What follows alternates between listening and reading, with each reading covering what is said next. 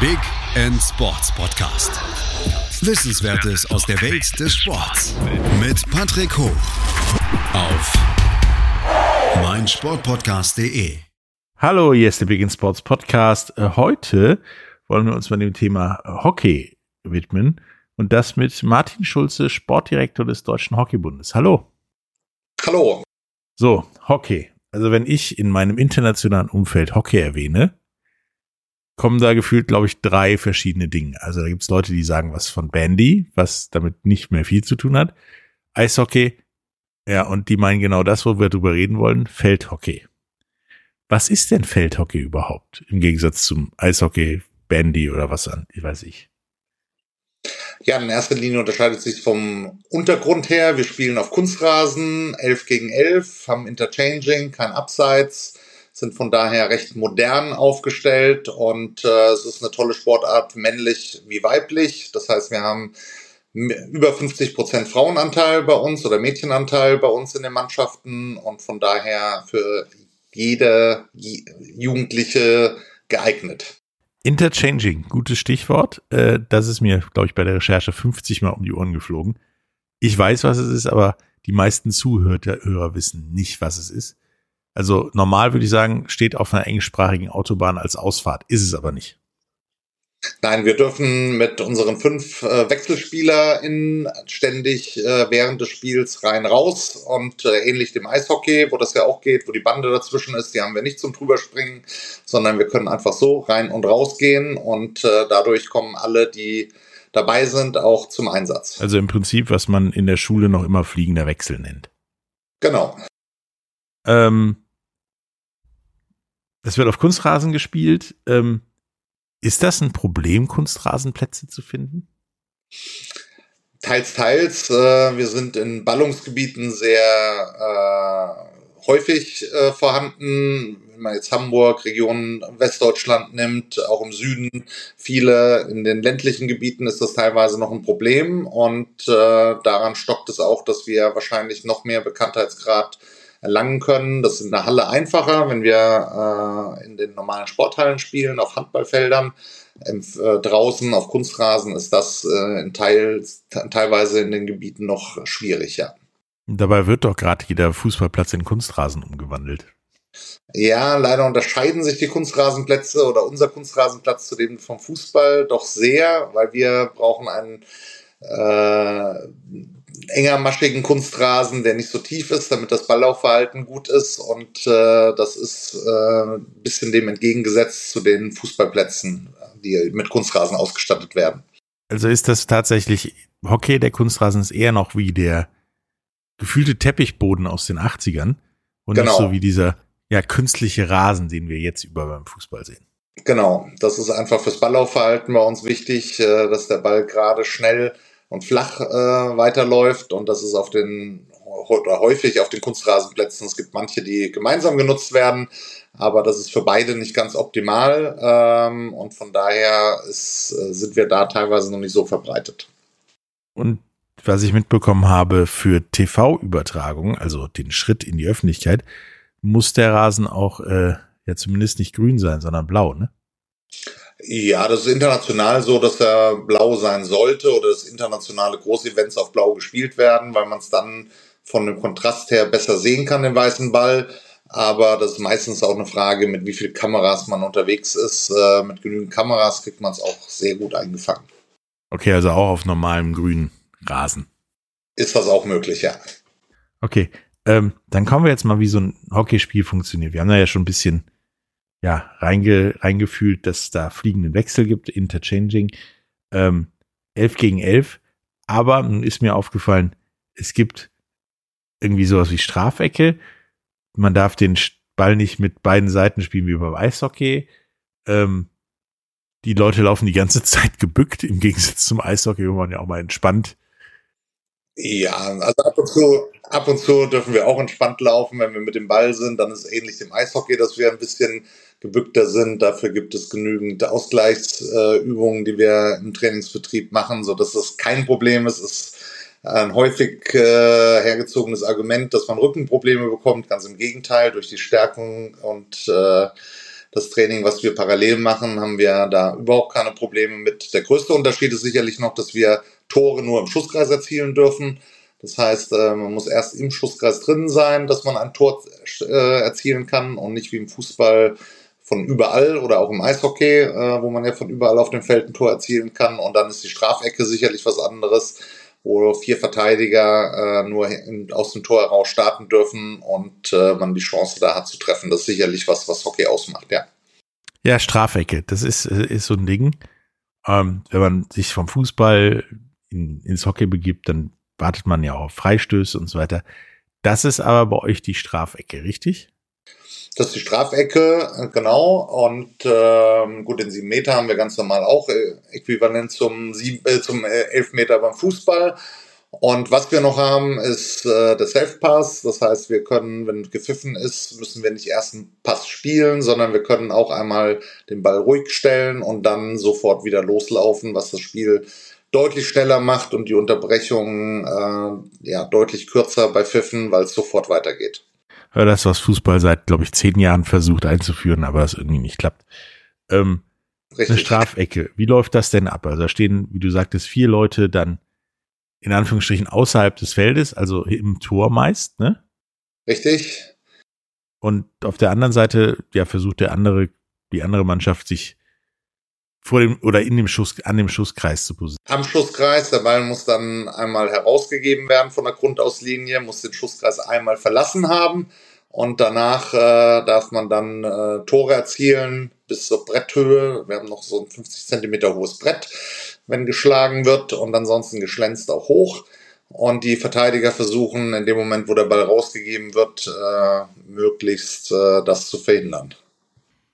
Ah, das war nämlich eine der weiteren Fragen, die ich hatte. Das Brett im Tor. Warum ist das da? Das genau. Wann wird es benutzt? Das ist nur für die Strafecke da letztendlich und äh, signalisiert die Höhe, äh, in, in der Tore erzielt werden können. Das heißt, wenn man aufs Tor dann schlägt, darf man nicht hochschlagen, weil das zu gefährlich wäre. Mhm. Ja, klar. Das, der Ball ist ja nicht weich und äh, wird ein bisschen schneller, glaube ich. Ja, ne, die Top-Leute erreichen auch 180 bis nahezu 200 km/h mit den Bällen und äh, da so ein Ball 180 Gramm wiegt, ist das dann, sollte man vermeiden, dass man in direkten Kontakt mit dem Ball kommt, ja. Das tut weh, das glaube ich. Ähm, apropos Strafecke und wehtun, ähm, ihr habt auch drei Karten, ne? eine grüne, eine gelbe und eine rote Karte. Die rote Karte erklärt sich, glaube ich, selber. Die anderen beiden musst du mir mal genau erklären, weil da habe ich nur so gefunden, von bis Werte in Bestrafung in Zeitstrafen.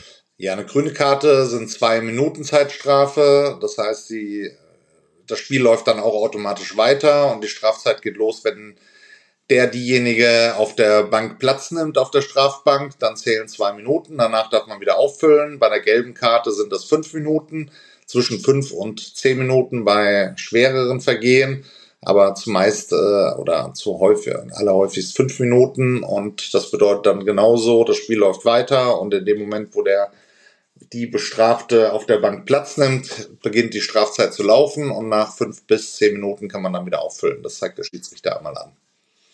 Also der denkt sich heraus, ob es eher fünf oder eher fünf, äh, zehn Minuten sind. Naja, denkt sich das nicht ganz aus, sondern auch dafür gibt es Vorgaben. Also wenn es wenn es äh, ein Körperfoul ist, äh, dann äh, sollten es zehn Minuten sein. Wenn es Stockfouls sind oder äh, kleine Unsportlichkeiten, dann normalerweise fünf Minuten. Aber der winkt die Spieler wieder rein, wenn die fünf Minuten hoch genau, sind ja. zehn Minuten. Okay. Also schon irgendwo Ermessensspielraum. Ähm, dann habt ihr etwas, was bei euch komischerweise funktioniert und in allen anderen Sportarten außer Fußball, der Videobeweis. Und den habt ihr schon gefühlt seit ewig, richtig?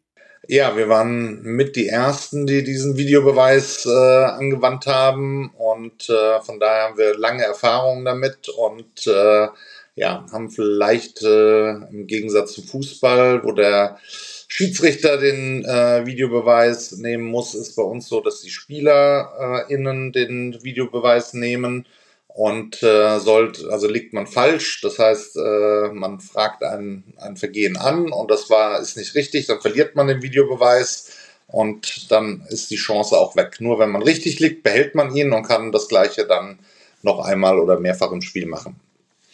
Also im Prinzip ähnlich wie den beim, beim, beim Football und beim Baseball, dass man halt was riskiert, wenn man den nimmt. Genau. Und, die Spiel und auch für belohnt wird, wenn man recht hat. Äh, genau, beides. Und vor allem halt, dass die nicht der Schiedsrichter in der Verantwortung steht, äh, den Videobeweis zu nehmen und von selber aktiv zu werden, sondern die werden nur aktiv, wenn die SpielerInnen anfragen. Mittlerweile hat der Schiedsrichter auch in Ausnahmefällen die Möglichkeit, bei einem Tor das überprüfen zu lassen, aber das ist eigentlich nicht die Regel, sondern normalerweise müssen die SpielerInnen den Videobeweis nehmen und erst dann äh, wird es aktiv. Wenn keiner ihn nimmt oder der Videobeweis weg ist, dann hat man Pech gehabt, auch wenn es eine klare Sache ist. Und damit täte sich Fußball gut, wenn sie es auch ein bisschen einfacher machen würden für die Schiedsrichterinnen. Ja, denke ich auch. Also das ist ein ewiges Thema. Vor allen Dingen gibt es halt Dinge, die funktionieren wie Baseball, Football, Hockey. Ich glaube, Eishockey gibt es auch eine Art Videobeweis, aber ein bisschen anders als, als noch Hockey. Äh, das funktioniert ja alles anscheinend. Nur beim Fußball rumpeln wir durch die Gegend. Aber ist ein langes Thema. Nun gibt's ja auch noch Hallenhockey. Das spielt ihr im Winter, ne? Richtig. Zwischen November und Ende Februar normalerweise. Das ist ähnlich der oder wird auf dem Feld vom Handball gespielt ähm, und wird dann mit fünf Feldspielern und einem Torhüter gespielt. Also sechs gegen sechs. Also im Prinzip das halbe Feldhockeyspiel. Noch ein bisschen kleiner als das halbe Feldhockey, äh, aber wie gesagt ein Handballfeld. Ähm, und äh, genau mit Banden an der Seite, so dass der Ball sehr viel und sehr häufig und lange im Spiel ist und nicht in an Seiten ausgehen kann, sondern nur hinten ins Tor, äh, Torlinien aus. Und dadurch ist das Spiel nochmal schneller und äh, es fallen dadurch, dass die Tore näher beisammen sind, natürlich auch mehr Tore, was insgesamt das Zuschauen attraktiver macht für viele. Ähm, was würdest du denn lieber dir angucken, Feld- oder Hallenhockey? Ich schaue mir eigentlich beides gerne an. Äh, Wenn es wirklich im November draußen ungemütlich wird, freue ich mich jedes Mal auf die Halle und äh, genauso umgekehrt im Februar, wenn es rausgeht, wieder äh, ist es auch ein Vergnügen, draußen wieder Feldhockey zu sehen. Feldhockey ist die olympische Sportart, von daher äh, hat das eine deutlich höhere Gewichtung, aber von der Atmosphäre und äh, ja, von der Schnelligkeit ist durchaus das Hallenhockey für viele Zuschauer attraktiver. Okay. Ähm, wir machen jetzt kurz eine kleine Pause und danach reden wir mal, wie man bei Hockey einsteigen kann, was, was da noch kommt äh, und so weiter. Bis gleich. Hallo, da sind wir wieder mit äh, Martin Schulze, Sportdirektor des Deutschen Hockeybunds, haben gerade so ein bisschen darüber gesprochen, was Hockey eigentlich ist, so im Vergleich zu allem, was man so als Hockey bezeichnet. Ähm, so, wo steht denn nun Hockey? Also ich meine, wir wissen König Fußball und danach kommt so ein bisschen was und dann kommt lange nichts. In welchen der drei Kategorien würde man den Hockey mittlerweile einordnen? Ja, wir sind äh, sicherlich hinter Fußball, Handball, Basketball und auch Eishockey anzusiedeln. Volleyball ist äh, so einer der, wo wir uns versuchen, langsam ranzuschleichen. Wir haben 6% Mitgliedersteigerung auch in der Pandemie jetzt gehabt. Da waren wir federführend oder waren der Verband mit nahezu dem, nach Tennis, also von, von den Ballsportarten, der mit dem größten Zuwachs. Und äh, ja, wir wachsen stetig aber natürlich ist noch ein weiter Schritt äh, hin zu den anderen vergleichsweise äh, agierenden Verbänden. Ja, ihr seid so in meiner Warnung so, ein, so eine Sportart, die kommt immer alle vier Jahre bei Olympia raus, dann findet jeder Hockey toll und fiebert mit und dann ist wieder vier Jahre verschwunden. Das ist, glaube ich, auch so eure Wahrnehmung. Oder? Ja, da arbeiten wir dran, dass wir mehr Präsenz haben. Äh, geht heutzutage natürlich viel über die TV-Präsenz. Äh, da ist es immer noch ein Problem, äh, genügend Zeiten zu bekommen neben König Fußball. Und ähm, ja, wir hoffen, dass wir in Paris wieder ein bisschen erfolgreicher sind als in Tokio und wieder mehr Leute begeistern können äh, und auch wieder Medaillen mitbringen können, dann ist immer ein äh, guter Schwung da und äh, das merkt man auch direkt bei den Vereinen dann, dass mehr Kinder äh, zum Hockey dann kommen und äh, deswegen ist für uns Olympia schon immer ein ganz, ganz wichtiger Faktor äh, in der Popularität, ja. Ja, es ist total faszinierend, weil Hockey ist ja eigentlich eine weltweit populäre Sportart, die halt auch so immer, ich sag mal, Kontinentalphasen erlebt. Früher waren es die, die, ja, Inder, Pakistanis, die Ecke da, die sehr erfolgreich waren. Dann waren es mal ja, Nord- bis Mitteleuropäer, denn es kommen noch ein paar Südamerikaner dazu und so weiter. Aber Deutschland ist tatsächlich sowohl draußen als auch in der Halle eine der erfolgreicheren Nationen. Ich meine, die Herren achtmal Europameister, die Damen zweimal, die Herren viermal äh, Olympiasieger. In der Halle gab es gefühlt nie jemand anders, der irgendwas gewonnen hat, zumindest bei der EM und bei der WM. Und trotzdem ist die Wahrnehmung so gering. Das ist äh, tatsächlich schade. Ja, äh, wir wünschen uns da auch durchaus mehr Öffentlichkeit und äh, mehr Präsenz in den Medien. Ähm, absolut, wir gehören zu, nach wie vor zur erweiterten Weltspitze. Und äh, vergleichsweise in Holland ist es im, im Damen-Mädchenbereich Volkssport jede zweite Holländerin spielt Hockey. Äh, Belgien ist riesig aufgekommen in den letzten Jahren. Auch Indien erlebt wieder ein äh, Comeback. Äh, die sind sportlich mittlerweile wieder auf einem guten Weg. In Argentinien sowieso ist eine Riesenbegeisterung. Ist auch äh, Volkssport weiblich bei Mädels dort. Ähm, da kann man ein bisschen neidisch hinschauen, aber letztendlich müssen wir daran arbeiten, dass wir mehr von unserer Sportart begeistern und mehr zum Hockey bringen und dann wird es auf Dauer auch besser werden wenn jetzt mein, mein Sohn oder meine Tochter äh, anfangen würde wollen, Hockey zu spielen, wie, wie, ja, sollen die das denn, oder sollte man das denn am besten gestalten, da hinzugehen? Also, sich einen Schläger kaufen ist wahrscheinlich direkt erstmal übertrieben. Ja, absolut. Nein, die sollen möglichst früh, wir fangen, die meisten Vereine fangen mit vier bis fünf Jahren in den Minis an. Das ist äh, noch ein kleiner Anteil an Hockey, viel Bewegung, Motorik, äh, spielend lernen, äh, schauen, wo Vereine in der Umgebung sind und äh, die Ausrüstung wird normalerweise immer gestellt äh, von den Vereinen gerade am Anfang und äh, einfach ausprobieren und hingehen und die meisten, die es einmal probiert haben, bleiben auch dann dabei hängen. Motorik ist super, denn mein Sohn spielt gern mit mir Street Hockey das kann er nicht so ganz anwenden beim normalen Feldhockey, weil ihr dürft ja nur mit einer Seite den Ball spielen. Richtig, das, äh, wir dürfen nur mit einer Seite, müssen den Schläger mal drehen, deswegen ist ein hoher Motorikgrad gefragt, aber auch sonst ist im Hockey nahezu alles äh, wichtig, ob Sprintschnelligkeit, ob Ausdauer, Reaktionsfähigkeit, äh, Beweglichkeit. Also äh, wir benötigen grund, grundlegend gut ausgebildete Sportler und deswegen ist auch die Ausbildung sehr vielfältig. Ähm, wenn, wenn wir jetzt dann anfangen, an Ausrüstung gestellt wird, was ist denn das alles, was man da braucht, außer einem Schläger? Also am Anfang ist eigentlich der Schläger, ähm, der, der Mundschutz, den man früh äh, sich dran gewöhnen sollte und Schienbeinschoner und ähm, Schienbeinschoner und Mundschutz sind normalerweise dann selber anzuschaffen und der Schläger und die Bälle und natürlich äh, der, der Platz äh, ist das, was die Vereine äh, bieten. Okay.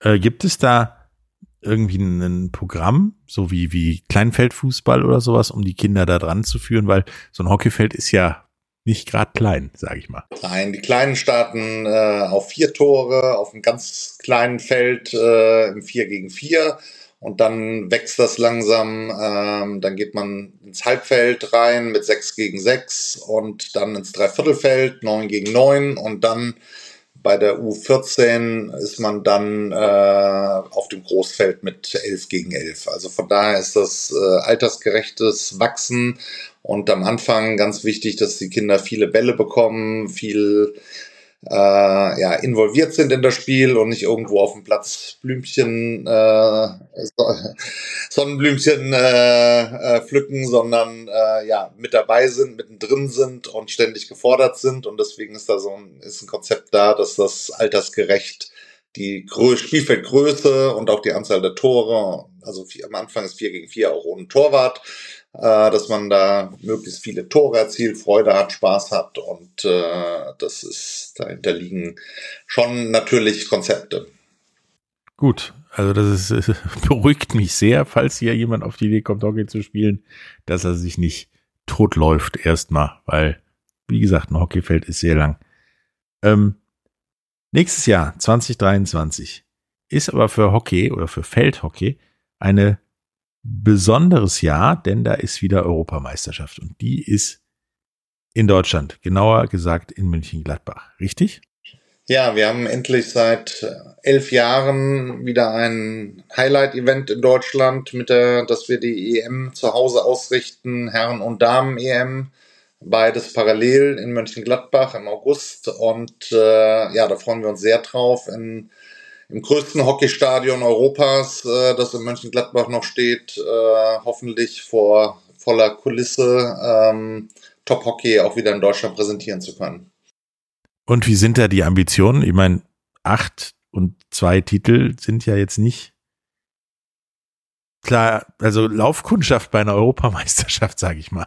Nein, äh, die Konkurrenz ist mittlerweile äh, sehr groß. Äh, Im Herrenbereich haben wir mit Belgien den Olympiasieger und Holland als äh, Top-Nation als Gegner.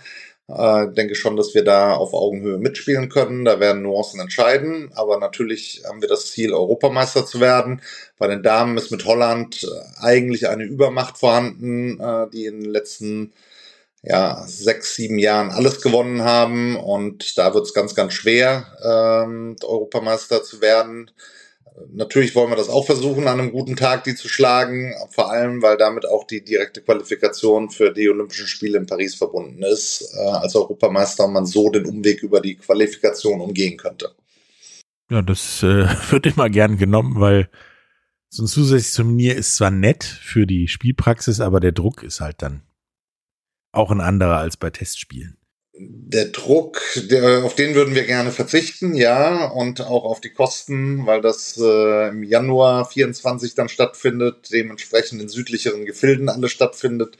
Von daher würden wir das aus Kosten und auch aus äh, Anspannungsgründen gerne umgehen, ja. Ja, das äh, kann ich mir vorstellen. Ähm, wie sieht denn sonst eure Zukunft aus? Okay, wir haben jetzt die Europameisterschaft nächstes Jahr, dann äh, danach Olympische Spiele. Aber wie sieht denn sonst die Zukunft auf? Ich meine, vielleicht gibt's ja was anderes als nur ein Videobeweis, mit dem ihr demnächst oder Interchanging changing, der Sportfeld zeigt, wie es funktioniert, sag ich mal. Ja gut, wir wollen äh, oder wir sind vom Jugendbereich auf an den U16-Nationalmannschaften gut aufgestellt, sind da, spielen da überall in Europa um die Top-Positionen mit und von daher sind wir auch, äh, was nach Paris angeht, gucken wir schon ein bisschen Richtung LA mit unserem Nachwuchs ähm, 2028, ähm, dass wir Hockey da natürlich weiterentwickeln wollen und äh, am Ball bleiben, äh, immer Prä Präsenz auch in Deutschland viel mehr erhöhen mit Top-Events. Äh, vielseitig, äh, was, was da läuft und äh, ich bin optimistisch, dass wir da uns langsam, aber sicher äh, weiter steiger, steigern werden, auch was die Mitgliedszahlen und was die TV-Präsenz angeht. Also weiter nach vorne robben quasi. Zentimeter für Zentimeter, ja, aber immer weiter nach vorne, genau. Ähm, wenn jetzt unsere Zuhörer zum auf den Geschmack gekommen sind, Hockey auszuprobieren, zu spielen, wie können sie das denn machen, außer irgendwo hingehen und spielen wollen? Ja, das ist schon eine Grund, äh, also in vielen Schulen wird es mittlerweile auch als Schulhockey angeboten, aber ansonsten sind halt die Vereine der Ansprech- oder Anlaufpunkt in dem Moment, äh, wo man schauen muss, wo der nächste Verein gelegen ist. Je nachdem, wo man ist, ist das mitunter auch nicht weit. Und äh, dass man da einfach mal vorbeischaut und sich informiert und äh, wie gesagt, möglichst früh anfängt damit, also gerne mit vier, fünf Jahren äh, schon starten und schauen, ob äh, man die Kinder dafür begeistern kann. Und dann hingehen, machen und gucken, was passiert. Hingehen und ausprobieren. Die meisten bieten das am Anfang auch Schnupperzeiten an, dass man das kostenfrei nutzen kann am Anfang und schauen, ob das was ist für sein Kind. Und ähm, das äh, ist eine tolle Sache. Einfach, wie gesagt, ausprobieren und äh, testen kann nicht schaden.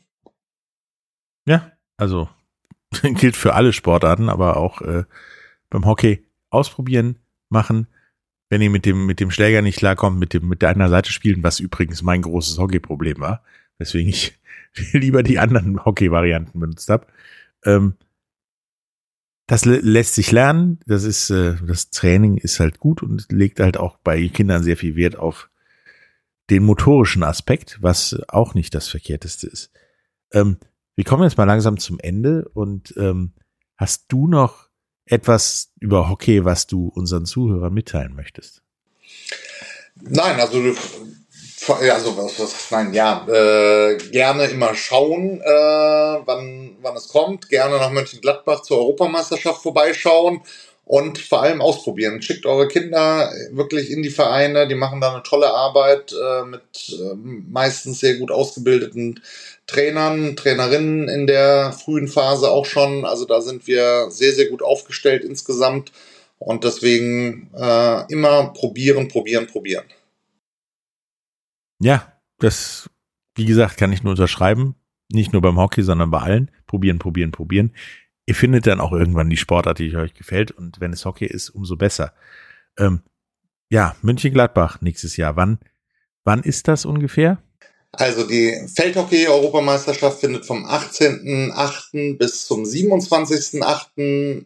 statt. Der Kartenvorverkauf ist auch schon gestartet auf unserer Seite eurohockey2023.com. Kann man sich darüber informieren und äh, ich freue mich darauf, viele dort zu sehen. Ja, kommt vorbei. Äh, ich werde auch dabei sein. Ich meine, von hier aus ist München-Gladbach jetzt nicht so weit.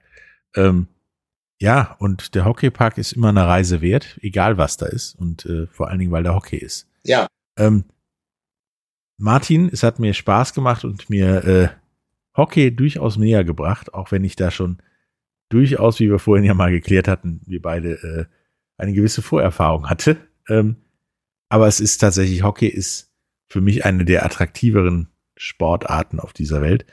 Ich werde mir die EM angucken. Ich werde natürlich auch bei Olympia am Ball bleiben und auch beobachten, was, was Hockey so macht, um Sport weiterzubringen. Danke. Vielen Dank. Tschüss. Tschüss. Dir hat dieser Podcast gefallen? Dann klicke jetzt auf Abonnieren und empfehle ihn weiter. Bleib immer auf dem Laufenden und folge uns bei Twitter, Instagram und Facebook. Mehr Podcasts aus der weiten Welt des Sports findest du auf meinsportpodcast.de.